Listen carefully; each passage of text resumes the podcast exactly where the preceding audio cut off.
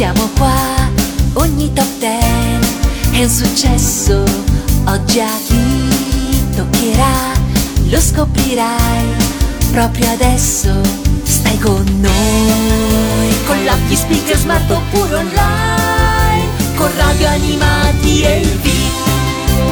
Mangia Dischi VIP, Mangia Dischi VIP, Mangia Dischi, quello dei VIP.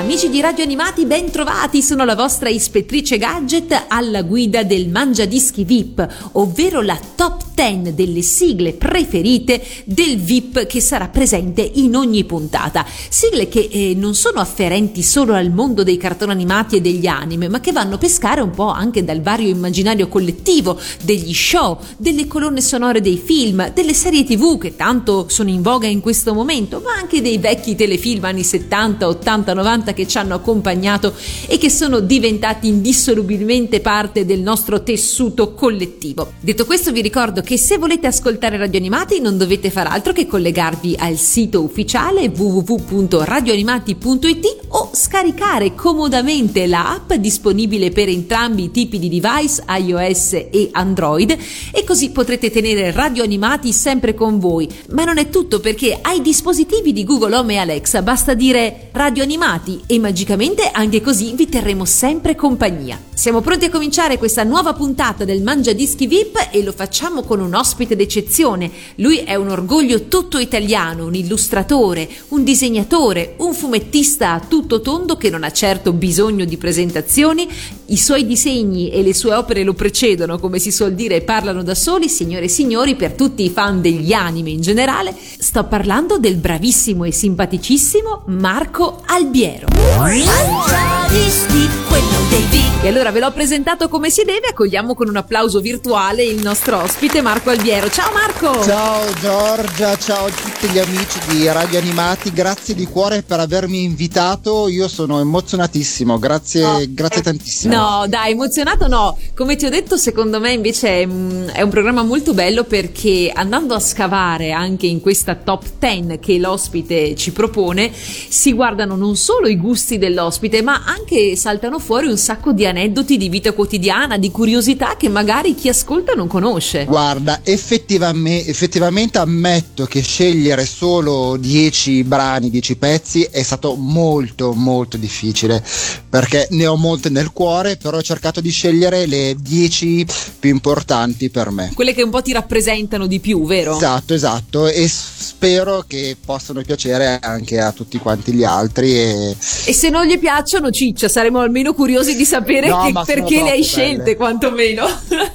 Allora, bando alle ciance, partiamo subito dalla posizione numero 10. Allora, chi troviamo in questa 10ª posizione? Un personaggio che a me è molto caro peraltro, quindi non voglio spoilerare niente, dici tu. Anche a me è molto caro questo personaggio, perché dovete sapere che è stato il primo personaggio giapponese che io ho imparato a disegnare. Di che si tratta? Della Stella della Senna, il tulipano nero. Ah, che mito! Senti, ma quanto avevi? 5 anni quando hai imparato a disegnarlo? No, stupidina, io sono molto più giovane di te. Intanto non è vero, ma lo dicevo per farti un complimento, per dire che eri talmente bravo che già a 5 anni tu eri in grado di disegnare destra a manca, cioè. Narra la leggenda che io ho imparato a disegnare ancora prima di camminare. Mi piace. Penso che fosse una delle prime messe in onda. Sì, ovviamente era molto abbozzata, però guardando nei quaderni dove la disegnavo la si riconosce, perché ha le ciocche laterali, ha la mascherina, al cappello alla parigina con la stellina e alla spada, cioè quindi quella è la Stella assolutamente. E sai che tra l'altro, a proposito, anch'io ho un piccolo aneddoto, già che ci siamo in fase di confidenze. Quando è uscita proprio la prima messa in onda, te lo dico io, lo facevano alla sera su Italia 1 se non ricordo male, alle 20. Prima facevano Pepero Vola Bambino e poi facevano La Stella della Senna come prima visione, no?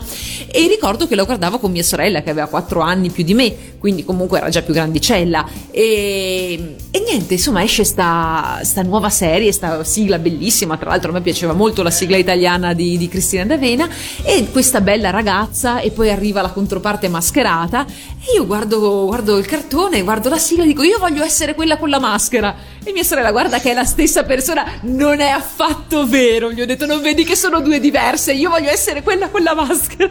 Vedi? Effettivamente molti dicono: come non fanno a riconoscere un personaggio quando indossa la maschera oppure no? Clark Kent, Sailor Moon, eccetera. Vedi che avevano ragione? Che invece ci casca, esatto. Specie se hai tipo 6 anni e allora sei titolato a non capire, no? Allora, mi piace, tra l'altro tu però non hai scelto la sigla italiana, vero? No, ho scelto, anche se la sigla italiana è stupenda, mi piace tantissimo, specialmente l'intro, e ho scelto la sigla giapponese, l'opening giapponese, che potrete trovare anche all'interno dei vari episodi in versione strumentale. Vero, era una inner song che si sentiva spesso, una di quelle che dà la carica, possiamo dire. Esatto, perché quando lei entra in azione, che si traveste da Stella della Senna e a galoppo va a aiutare i deboli, parte questa musica e quindi mi dà una carica pazzesca. Sono d'accordo e sono sicura che comunque i nostri amici appena la sentiranno la riconosceranno immediatamente. Allora, dalla Stella della Senna, la versione giapponese, La Seine No Hoshi, ci ascoltiamo l'opening originale. Étoile de la Seine. Tobe tobe nagare boshi, tobe tobe nagare boshi.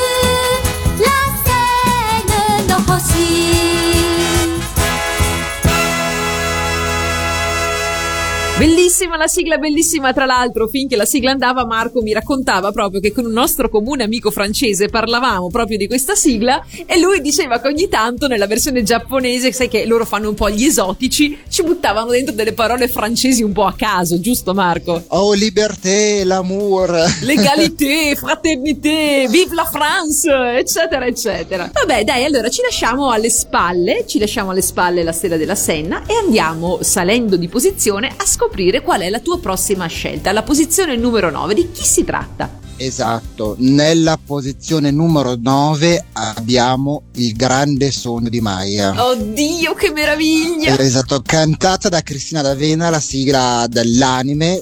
Da ragazzino non mi ha mai colpito più di tanto. Ho imparato a apprezzarla e ad amarla da più grandicello, specialmente leggendo il manga e per l'immagine della sigla. La sigla era stupenda, disegnata da Shingo Araki e da Michi Himeno. Si vede benissimo. Infatti, quando tu vedevi sta sigla, che poi anche nell'edizione italiana era rimasta uguale a livello di immagini, no?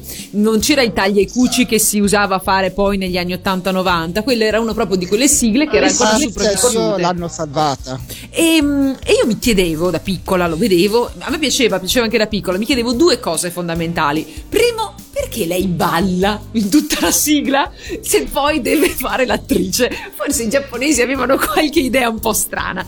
E poi la seconda cosa era perché la sigla è così bella, è disegnata così bene e invece l'anime non è proprio così bello, tranne rarissime puntate. Esatto, erano le mie stesse domande, perché mi dicevo, ma caspita che bella la sigla, perché all'interno gli episodi non sono così belli.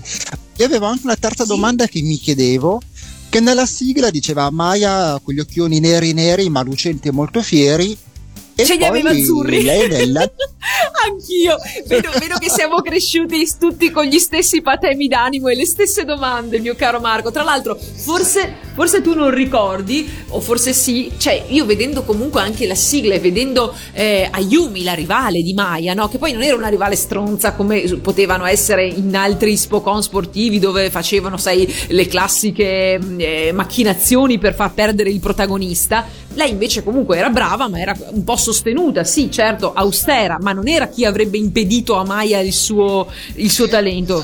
Era per lo scontro reale e lo scontro leale soprattutto. Però io mi dicevo, perché questa qui è uguale a Madama Butterfly di Jenny la vista? Anche tu, vero? Esatto. Te lo chiedevi. Ah, io pensavo fosse la stessa attrice, sai che c'è un po' di nepotismo all'interno degli anime giapponesi. Pensavo fosse la stessa attrice che era stata riciclata all'interno di Maya. Comunque sono perfettamente d'accordo sulla tua scelta, io lo amo tantissimo il manga, soprattutto perché poi il cartone, come ben sai, è monco per adesso, anche se poi in Giappone hanno fatto una nuova serie, comunque non è mai stata strutturata fino alla fine, anche perché come ben sappiamo Suzue Miuchi, autrice, ci sta lasciando orfani di Maya, non ci sta dicendo come finisce, non sapremo mai chi interpreterà questa fantomatica dea scarlata.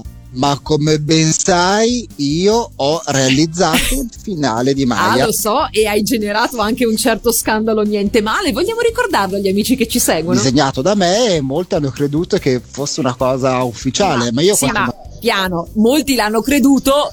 Diciamo le cose come stanno, molti l'hanno creduto, perché se anche Marco ha fatto un finale tra virgolette un po' spiccio, quello che tutti quanti però i soldoni aspettiamo di vedere, era disegnato perfettamente, era bellissimo, sembrava una tavola uscita dal manga originale, e quindi ci sono cascati tutti come dei peri, no? Esatto, lo racconto velocemente perché non ha per gli ascoltatori che non hanno magari visto quella tavola. Praticamente la signora Tsukikage chiede a Maya e a Yumi di fornirle un preventivo per chi potrà interpretare la Scarlata, e Ayumi, che lei è sempre stata una riccona, fa un preventivo altissimo. Maya, che è abituata a mangiare gli avanzi dei ramen che consegnava, ovviamente il suo preventivo è molto più basso, e allora la signora Tsuki, che è già sconvolta, prende le mani di Maya e dice: Maya, tu sì che è lo spirito per interpretare la Dea Scarlata. E si vede Ayumi sotto un riflettore che piange, e mentre la signora Tsukikage offre la parte a Maya, arriva l'ammiratore delle Rose Scarlate, che ormai sappiamo tutti chi è, e dice: la vuole sposare, basta, fine. Quello che vogliamo sapere tutto in una tavola.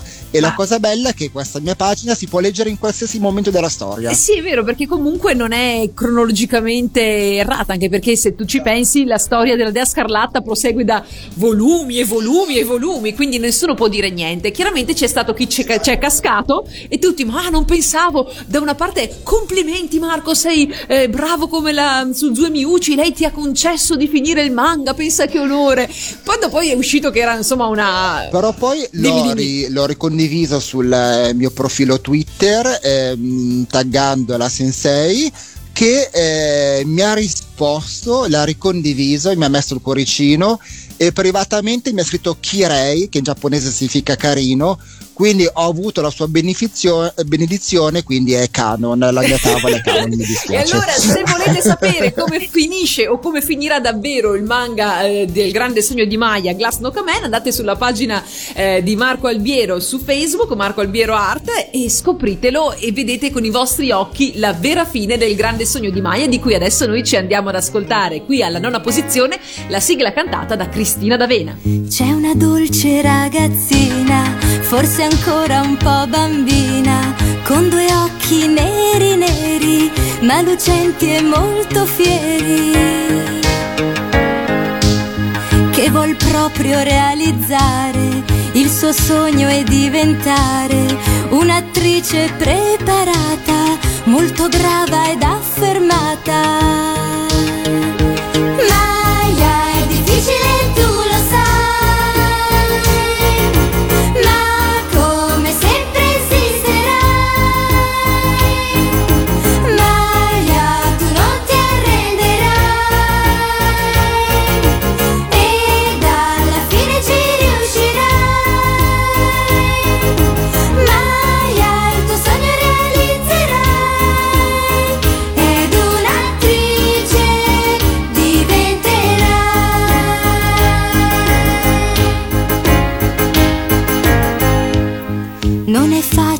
studiare e imparare a recitare, Maya sa che per riuscire lei dovrà saper soffrire.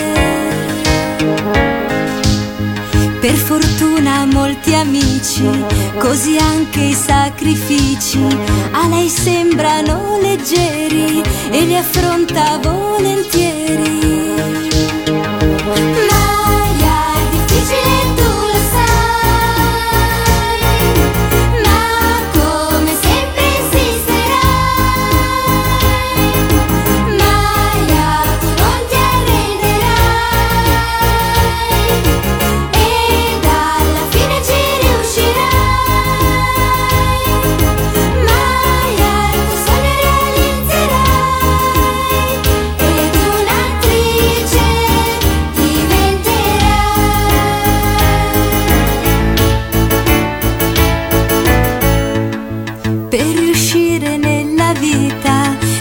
sempre assai fatica, è una legge universale che per ogni uomo vale.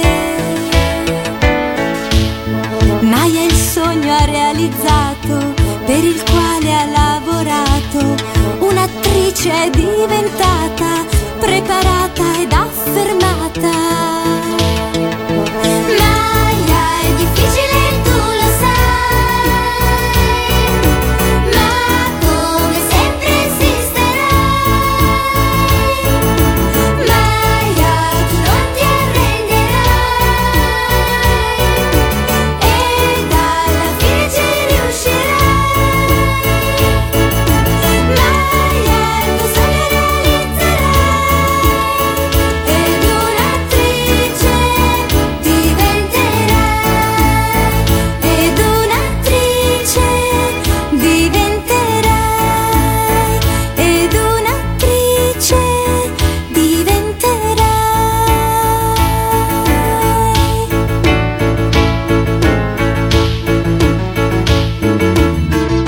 E dagli anni 80 passiamo adesso direttamente agli anni 2000 con un'altra scelta piuttosto particolare che il nostro ospite ci andrà a spiegare. Dici tutto, Marco. Esatto, Giorgia, la prossima canzone che ho scelto è di Mermaid Melody, Principesse Sirene. Uh-huh. Zan zan, perché dovete sapere che è stata la seconda serie giapponese che io ho disegnato ufficialmente.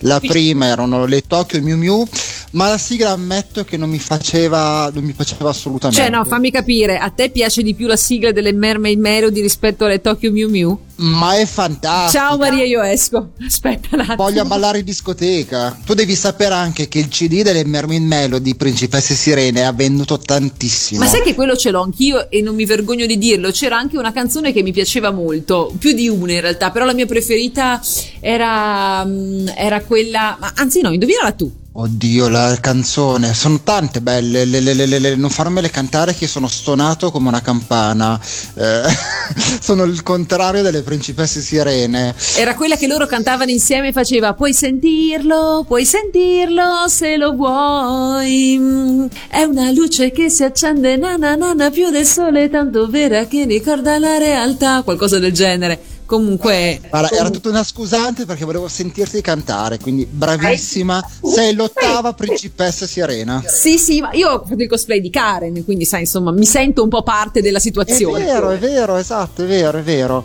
che era la Viola, giusto? Esatto, ovviamente, volevo fare Rina, quella verde doppiata dalla Pacotto, però poi eravamo un gruppo e alla fine mi è toccata lei, ma era la mia seconda scelta, quindi va bene, insomma. Infatti mi dispiaceva molto perché ovviamente la protagonista Lucia, Anon e Rina le disegnavo spesso, mentre io volevo disegnare quelle che non si vedevano mai, però non vedendosi mai non me le facevano mai disegnare. Però, quindi... Senti, e questo tuo lavoro, questi tuoi disegni dove andavano? Dove venivano pubblicati? Venivano pubblicati sulle varie riviste, magazine che uscivano per edizioni Play Press. Era il 2007, mi sembra ieri, però sono passati un po' di anni. Senti, ma quindi anche l'album di figurine è tuo? No, quello erano delle le immagini giapponesi. Ok. Per i gadget come album di figurine, zaini, cartelle, bambole, bastavano le immagini date da Giappone, mentre per altri prodotti le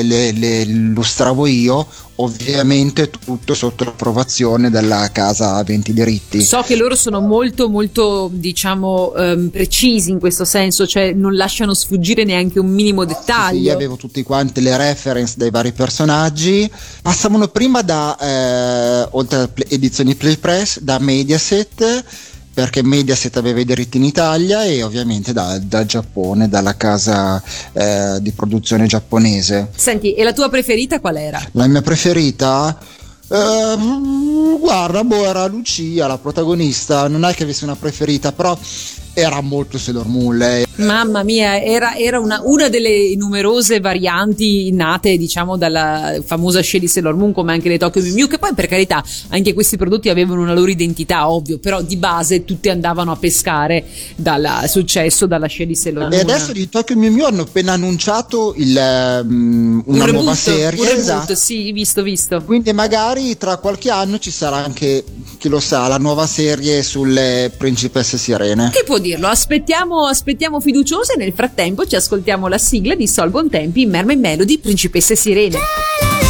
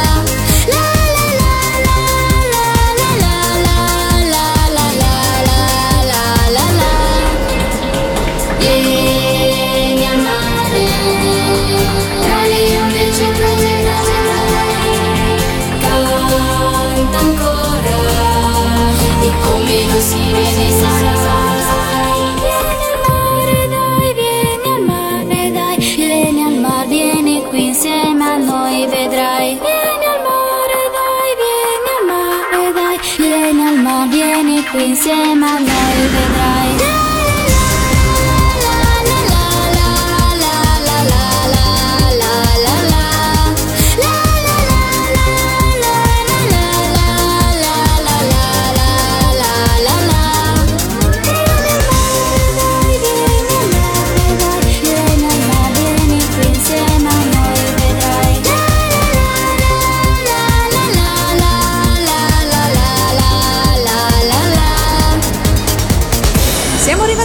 Alla settima posizione, il nostro ospite di oggi è il disegnatore illustratore Marco Albiero, lo ricordo per chi non avesse sentito la trasmissione dall'inizio, e ci sta raccontando della sua top 10. Dopo le Mermaid Melody è il momento di scoprire veramente uno di quelli che possiamo definire gli assi nella manica. A te la parola, Marco. Esatto, voi dovete sapere che il mio cuore è diviso in due parti e in una parte ci sono questa serie di chi sto parlando, dei Cavalieri dello Zodiaco, Saint Seiya, e amo tutte le canzoni di questa serie perché ognuna mi riporta dei ricordi nella mia mente. Ma per te, Giorgia, ho scelto una canzone che non tutti conoscono di Saint Seiya, che è la versione americana, la sigla americana Saint Seiya Open Up Your Wings, che effettivamente tu la conoscevi? No, ammetto la mia ignoranza in maniera molto candida, nel senso che conosco bene tutte le sigle italiane, sia recenti che meno recenti, e conosco molto bene anche le sigle giapponesi, anche perché, Marco, io lo direi una cosa molto carina, diciamolo pure, che ci siamo trovati vie più in Francia ad assistere proprio al concerto dei Saint Seiya, ovvero praticamente in questo grande dome, in questa sala di posa di teatro bellissima, c'è stata praticamente una filarmonica che con il direttore d'orchestra era proprio un concerto di musica classica, un concerto, esatto, ha riproposto tutti i pezzi più famosi, le inner song, oltre che chiaramente alle sigle dei Cavalieri dello Zodiaco dei Saint Seiya, che in Francia sono amatissimi. E la cosa meravigliosa era che anche c'era uno schermo che proiettava in tempo reale le sequenze altrettanto suggestive su cui queste musiche suonate dal vivo andavano, ed è stata una cosa pazzesca, meraviglioso. Io ho avuto la pelle d'oca per tutto il concerto. E quella era la seconda volta che lo proponevano, sì, sì. Anche la prima. Anche io ti ricordo che una volta sono venuta come Atena e come la seconda volta come Pandora. Veramente stupendo. Tutti ovviamente che volevano fare le foto con Giorgia. E ha fatto il suo successone, ha colpito anche i cuori dei francesi. Bello bello, infatti avrei voluto mettere anche le colonne sonore, alcune colonne sonore proprio degli episodi. Tra le mie preferite c'è l'arpa di Abel del terzo film, c'è la cetra di Mime, il flauto di Siria Sorrento, ma ci sono veramente tante le host di Saint Seiya che mi piacciono. Tu hai una tua preferita? Ma io devo dire che amo tantissimo la sigla classica, quella dei Make Up, quella di Pegasus Fantasy specialmente, anche se non amo il nuovissimo adattamento dei Saint Seiya, quello dove loro sembrano le Pretty Cure, per capirsi. Ok, con i gioielli eccetera, però hanno mantenuto comunque la stessa sigla, e la canzone era un duetto assieme a Shoko Nakagawa, che è un idol giapponese, e devo dire che secondo me è ancora quasi più bella della classica, che negli 80 pompa ed è bellissima, però ha dato questa nuova interpretazione che parte quasi liricheggiante e con questo, diciamo, eco del passato, e poi parte e va verso nuovi orizzonti, verso la modernità, e devo dire che mi ha molto colpito. Vero, molto carina, brava Nakagawa. Però io vorrei far ascoltare anche la versione americana e vorrei ballarla con voi perché mi fa venire voglia di ballarla e pogare. E allora è quello che adesso noi faremo, ascoltandoci il nuovo pezzo scelto da Marco Albiero, che è appunto dalla serie Saint Seiya, I Cavalieri dello Zodiaco, però la versione americana, che sarà immagino The Knights of the Zodiac o qualcosa di questo genere, Open Up Your Wings.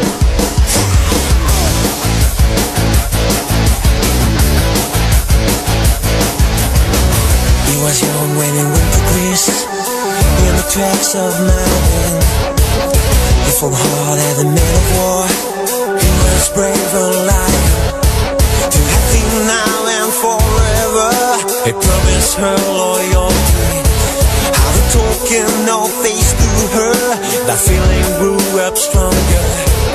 We're the help of Pegasus, be ready to take up the challenge. Saint Seiya, open up your wings, oh yeah, Saint Seiya, giving up your fears, drying up your tears, Saint Seiya.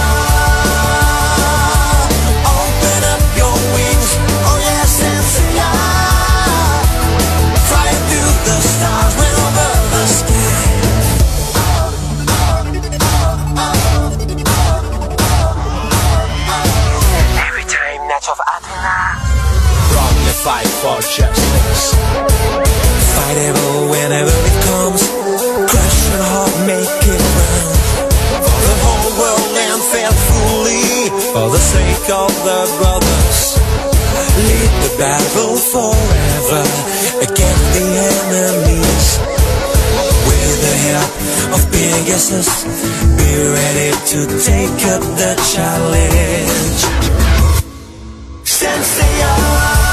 Saint Seiya, open up your wings, oh yeah, Saint Seiya,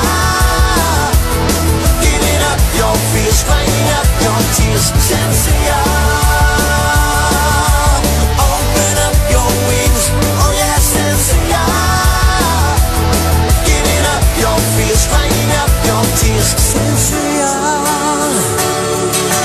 make the dream come true, Saint Seiya, we all believe in you, Saint Seiya.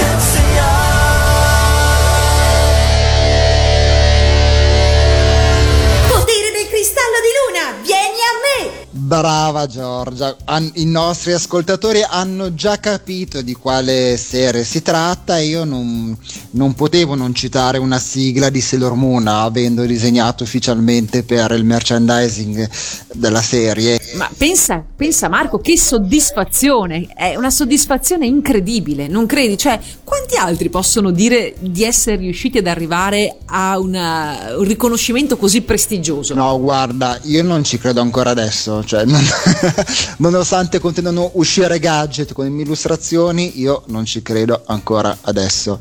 E Sailor Moon è una, come dicevo prima, il mio cuore era diviso in due parti, da una parte i Cavalieri dello Zodiaco, dall'altra parte Sailor Moon, e quindi è stato proprio realizzare un mio sogno, tenendo anche in considerazione che quando ho iniziato a disegnare molti mi dicevano tu non puoi disegnare con questo stile perché è troppo giapponese, ricorda troppo Sailor Moon e non va bene. Però vedi, alla fine certe volte se insisti, se ci provi, i sogni si avverano. Beh. E quindi come non poter non scegliere Sailor Moon e il mistero dei sogni per... Potevi in realtà, ma hai scelto questa. Sai che ti devo dire che è la mia sigla preferita, nel senso che di tutte quelle italiane proposte penso che l'avrei messa all'ultimo posto, ma... Non è stupenda, cioè mi piace tantissimo anche ovviamente Sailor Moon e il cristallo del cuore. Ah, ecco, vorrei ben vedere. Sarebbe stato un po' troppo banale. Cosa vorresti dire? Io nella mia top 10 del Mangia Dischi VIP avevo messo Sailor Moon e il cristallo del cuore. E allora mi stai dando della banalotta? Ma no, infatti, perché l'avevi già messa tu, non volevo mettere anch'io, poi dicevi che ti avevo copiato. Però Sailor Moon, il mistero dei sogni, mi dà quella spensieratezza, quel senso primaverile, perché se ti ricordi l'avevano data in tarda primavera su Rete 4 e quindi io me la guardavo con le finestre aperte, entrava quella brezza, io la guardavo, l'ascoltavo, mi dava anche io.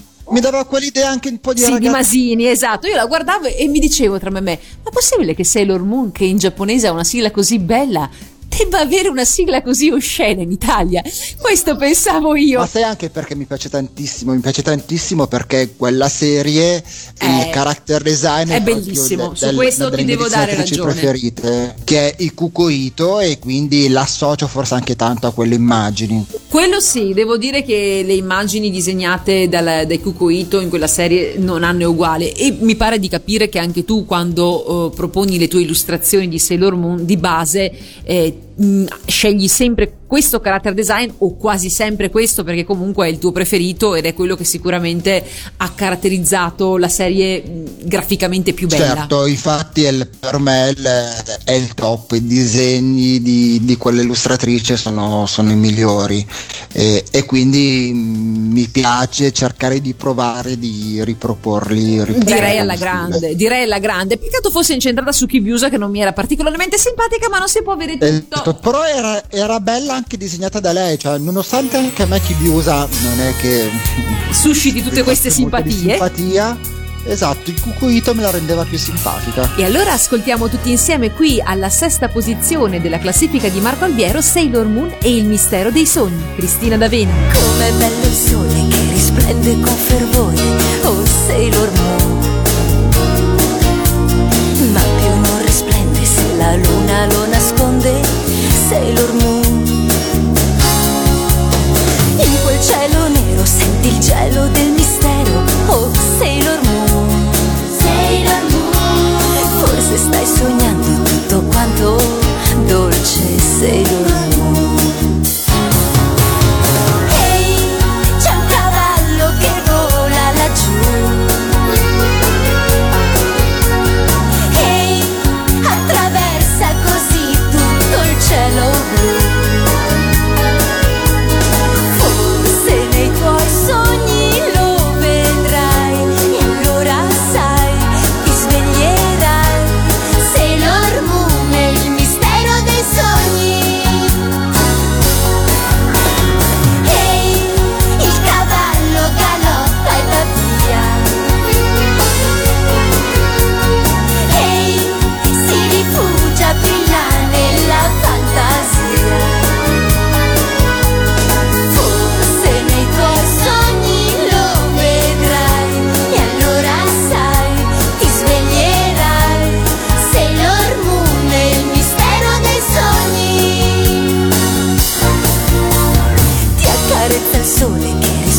Con fervore, oh Sailor Moon,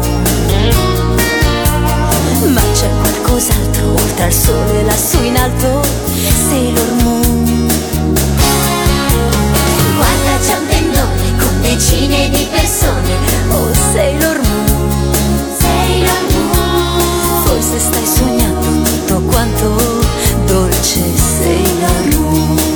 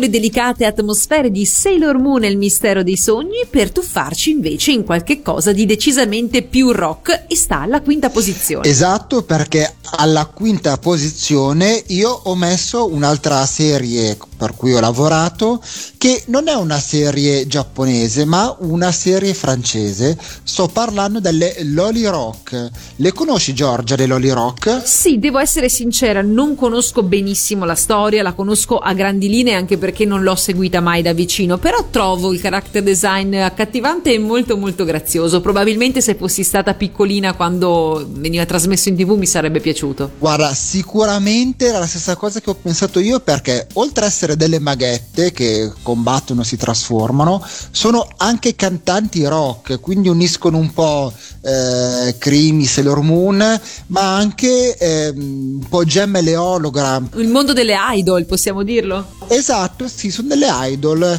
Infatti nasceva, in teoria il target doveva essere un po' più adulto, dovevano ricordare un po' più le Pretty Cure, poi la casa d'animazione francese gli è stato imposto di abbassare un po' la loro età e quindi farle con gli occhioni più grandi, un po' la testa anche quella un po' più grande, quindi di rendere un po' più bambine. Però è un cartone animato molto molto studiato, a me piacciono molto i costumi, gli scettri magici, i fondali dei disegni. Ha avuto anche comunque un buon successo anche all'estero, se non erro. Sì, è arrivato anche in Italia, è stato trasmesso anche in Italia, in Spagna, in Brasile, e anche la colonna sonora interna è molto bella. Ti darò un'altra curiosità di questa serie: è stata chiesta di rendere gli episodi un po' autoconclusivi, perché comunque le nuove generazioni guardavano questi episodi un po' a spizzichi e bocconi, quindi certo una fruizione diciamo anche randomica, possiamo dire così, che non andasse a compromettere la visione di tutto l'insieme. Ci sono degli elementi che collegano un po' tutto, dei dettagli che collegano un po' tutto, però gli spettatori non dovevano essere un po' troppo legati a questi dettagli. E io mi sono occupato per questa serie delle illustrazioni della Style Guide, delle immagini della sigla finale della prima serie, e ho fatto 4 fumetti che sono usciti, bande e disegni delle Loli Rock, e illustro ancora adesso le copertine dei libri, perché continuano a piacere, a vendere, quindi escono 4 libri all'anno per la Francia, faccio queste copertine dei libri, okay, tratti dagli episodi della serie animata, e comunque mi piacciono molto. E le sigle, sia la versione francese che inglese, sono molto dinamiche, sono da ballare. Se si chiama Loli Rock ci sarà una ragione, no? Esatto.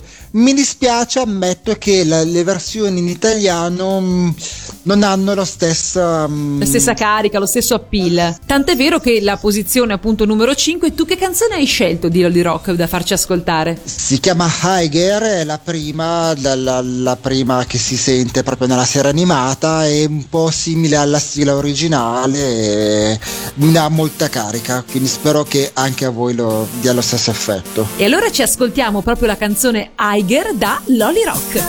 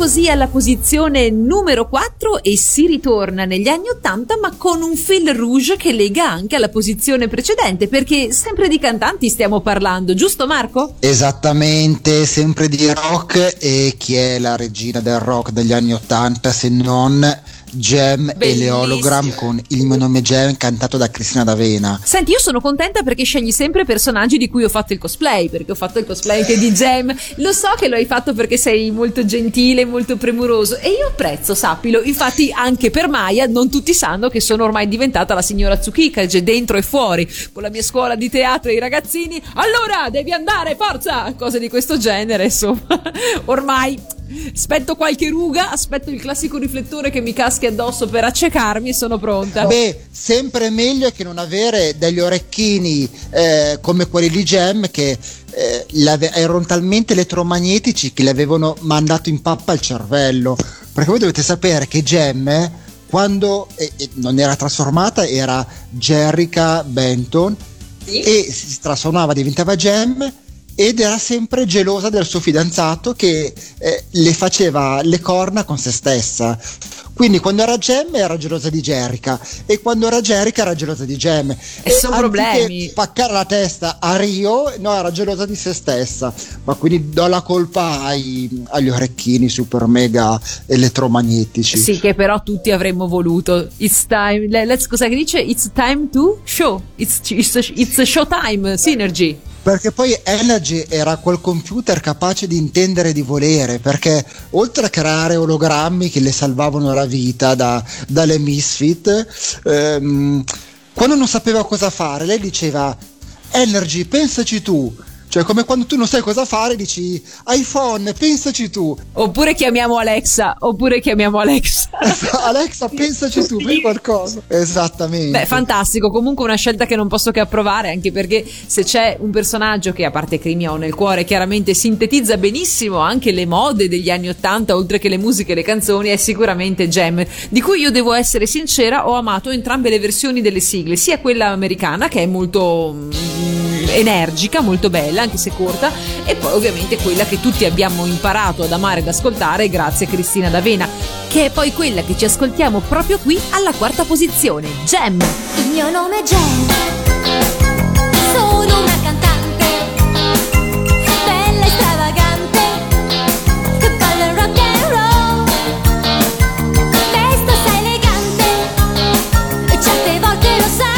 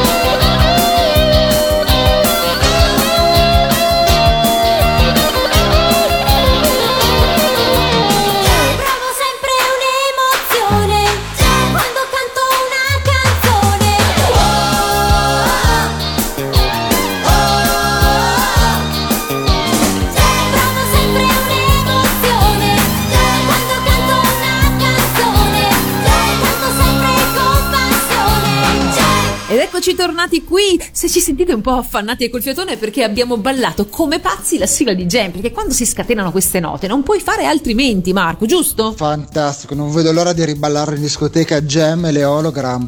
Ma tu devi sapere, Giorgia, che io di Jam spesso parlo delle serie a cui ho lavorato, ma mi dimentico di dire quelle che ho provato a lavorarci, cioè che ho tentato, ho fatto dei provini, ma purtroppo non sono andati in porto.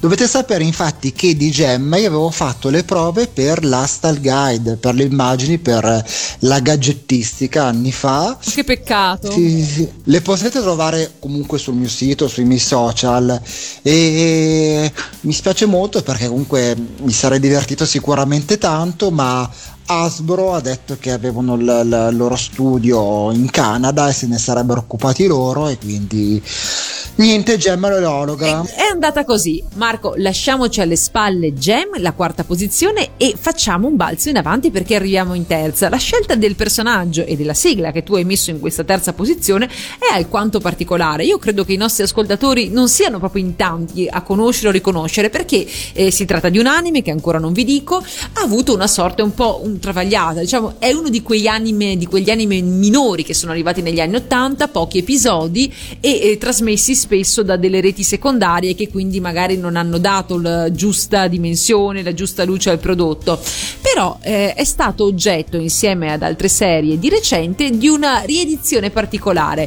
Nell'originale era arrivato con una sigla che non era né giapponese né italiana, c'era solo una parte musicale se non ricordo male, e invece si è deciso di costruire, diciamo ad hoc, appositamente realizzare una sigla come se fosse stata fatta negli anni 80, ma di questo ci parla un po' di più Marco. Esatto, la sigla che ripropongo adesso è la nuova sigla di Isabelle de Paris, cantata dai Rockin' Horse e uscita su dischi by Arc, con il classico formato vintage col disco e la sua custodia. Mi sono occupato delle illustrazioni e ho fatto diverse serie finora. Ho fatto Isabelle Paris, Piccola Nell, Julie Rosa di Bosco, Jeanne Lunghi Capelli, Zoom il Delfino Bianco, ma tra tutte le canzoni dei Rockin' Horse questa nuova Isabelle Paris è la mia preferita, e tutte quante sono belle perché hanno comunque quella sonorità vintage dagli anni 80. Che ben si confà questo genere di prodotti, visto che comunque è un prodotto chiaramente un 45 giri dedicato ai nostalgici che magari quel tipo di suono vanno ricercando, quindi un'operazione nostalgia assolutamente riuscita. Esatto, e Isabelle mi ricorda un po' una cugina un po' più sfigata dalla Strada della Senna, decisamente. Però è anche carina come serie, tragicissima, cioè il finale di una tragicità. Non spoileriamo per chi non l'ha visto, ma anche perché le puntate poi non sono proprio tante, sono pochine, quindi la si può recuperare velocemente. Recuperarle facilmente e poi piangere nel finale per la tragicità. Tutti insieme. Allora abbiamo cominciato con un'eroina francese che era appunto la Stella della Senna, e adesso andiamo a sentirci anche la sua cuginetta sfortunata, Isabelle de Paris, dalla voce dei mitici Rocking Horse. Sui tetti la neve e il mondo diventa una isola, mentre tu sogni nella tua stanza l'amore che un giorno sarà.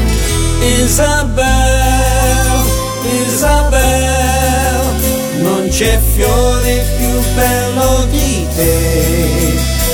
Isabel, Isabel de Paris. Isabel, Isabel, come rondine spicchierai un volo. Isabel, Isabel, non aprire le ali tu sai. Isabel de Paris, scendo per te un'altra vita. Ora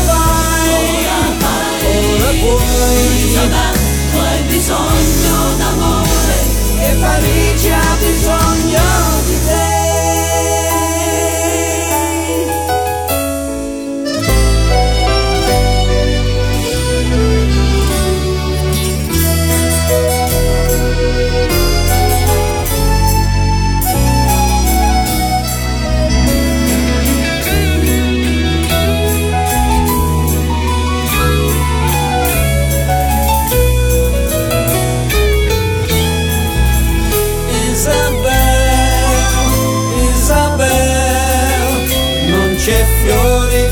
bello di te.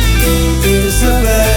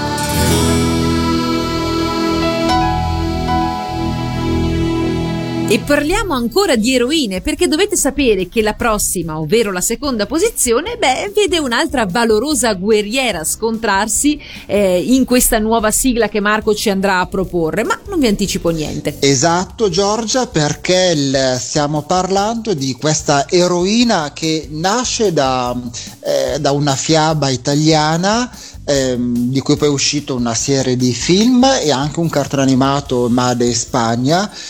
Di chi sto parlando? Sto parlando della fantastica Fantaghirò. Ti piaceva, Giorgia, Fantaghirò? Mamma mia, sì, specialmente le prime serie, poi andando avanti devo dire la verità l'ho un po' persa, però le prime serie devo dire che mi acchiappavano parecchio. Insomma, c'era questa bella ragazza, appunto la Martinez, che oddio, con quel caschetto era improponibile, diciamocelo, quel caschetto ma che andava di moda, sembra Kabuto dei Pokémon fatto così, cioè di che stiamo parlando, vabbè, insomma.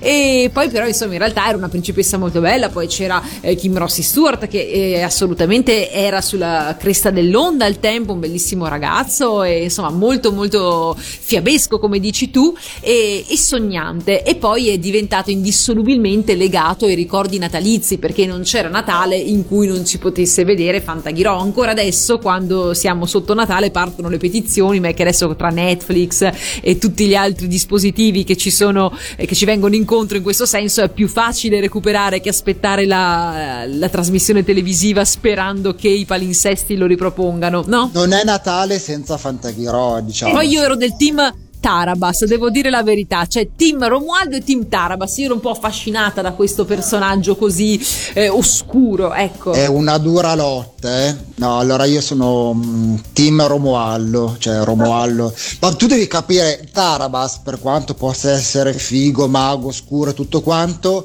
cioè lui viveva nelle grotte con funghi, patate e carote. Appena esce vede Fantaghirò, la Martina, si innamora di lei, cioè, capito? Quindi, vabbè, come fai? Più bella la storia d'amore con Romualdo, che si innamora del conte di Valdoca senza sapere esattamente chi sia il conte di Valdoca e di che sesso sia, perché lui ha questi dubbi che possa essere una ragazza, ma non ne ha la certezza, ed è tutto giocato lì. Però sai, quando sei un principe è tutto troppo facile, invece lui arrivava da questa oscurità, aveva questa dicotomia interna. Ma di che cosa stiamo parlando? Ma carote e patate.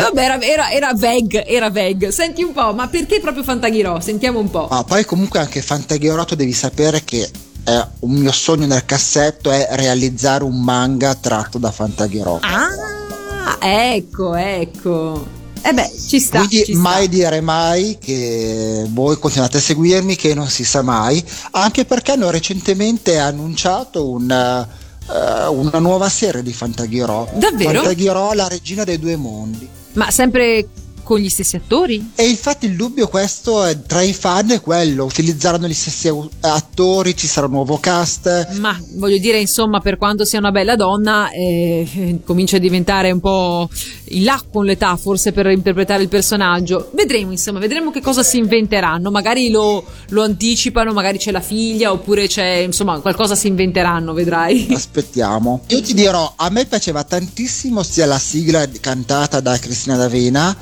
che è comparsa su Fiveland 18 di cui ho fatto la copertina, e io avevo ascoltato la sigla di Fantaghirò ancora prima che di vedere il cartone animato spagnolo, che effettivamente non era al massimo artisticamente parlando, però io mi immaginavo, sentendo la sigla molto medievale, questa guerriera con poteri magici un po' alla Reyhardt, un po' alla una porta socchiusa ai confini del sole, qualcosa di magico.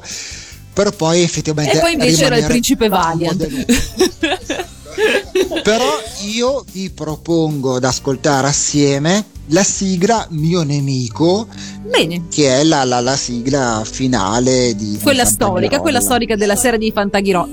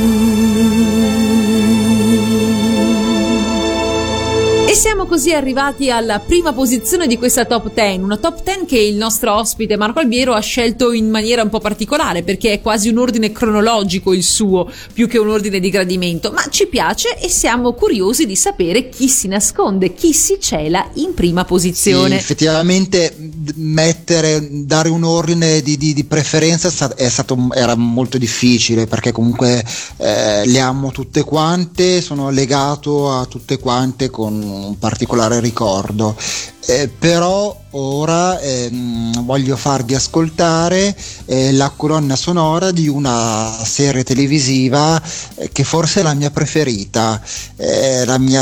Ho diverse serie preferite nel cuore, questa forse è la migliore, quella che mi ha intrattenuto di più in molti anni, e sto parlando di Game of Thrones, il Trono di Spade. Beh, questo insomma stai praticamente tirando fuori dal cilindro una delle serie più amate di sempre, anche se tutti quanti convengono nel dire che ci sia un finale un po' affrettato, che di sicuro non merita o non ha reso giustizia al percorso che ha strutturato questa serie. Ma io so perché l'hai scelto, perché a parte che ti piace, perché ormai si sa che tu sei la controfigura ufficiale dell'attore che interpreta Jon Snow. Di cosa stiamo parlando? Dovete sapere, ascoltatori, che Giorgia pensa che io assomiglia a Jon Snow, però magari Giorgia? Solo Giorgia? Sì. No, ma adesso ho fatto anche crescere i capelli, quindi magari gli possa assomigliare un po' di più. Legandoli assomiglia un po' anche ad Arya Stark, però diciamo che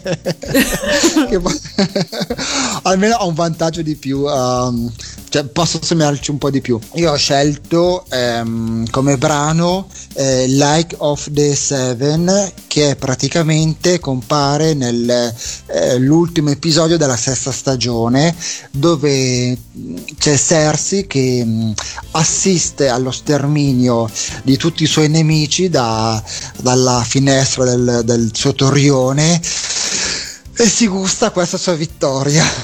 E la colonna sonora è molto molto molto bella e molto emozionante. Ah, sì? Devi sapere che io anche disegno spesso ascoltando colonne sonore di serie televisive, serie anime, sì, mi rilassa molto, e la colonna sonora di Trono di Spade è tra le mie preferite. È stato difficile scegliere la migliore, però questa è proprio bella bella bella. Adesso io mi ti immagino un po' come Cersei col suo calice di vino, e un po' come il principe Sirius, un altro abbinazzato dei Voltus 5 con il suo bel calice di vino, finché tu stai con la tua tavoletta grafica disegnando, non so, Sailor Moon, i Cavalieri dello Zodiaco. Ti assisto dalla mia finestra a tutti i miei haters che esplodono contemporaneamente. Esatto, sì, qualcosa di questo genere. Bene, mi piace l'immagine, e con questa immagine nel cuore e nella testa vi facciamo ascoltare direttamente dalla colonna sonora di Game of Thrones Light of the Seven.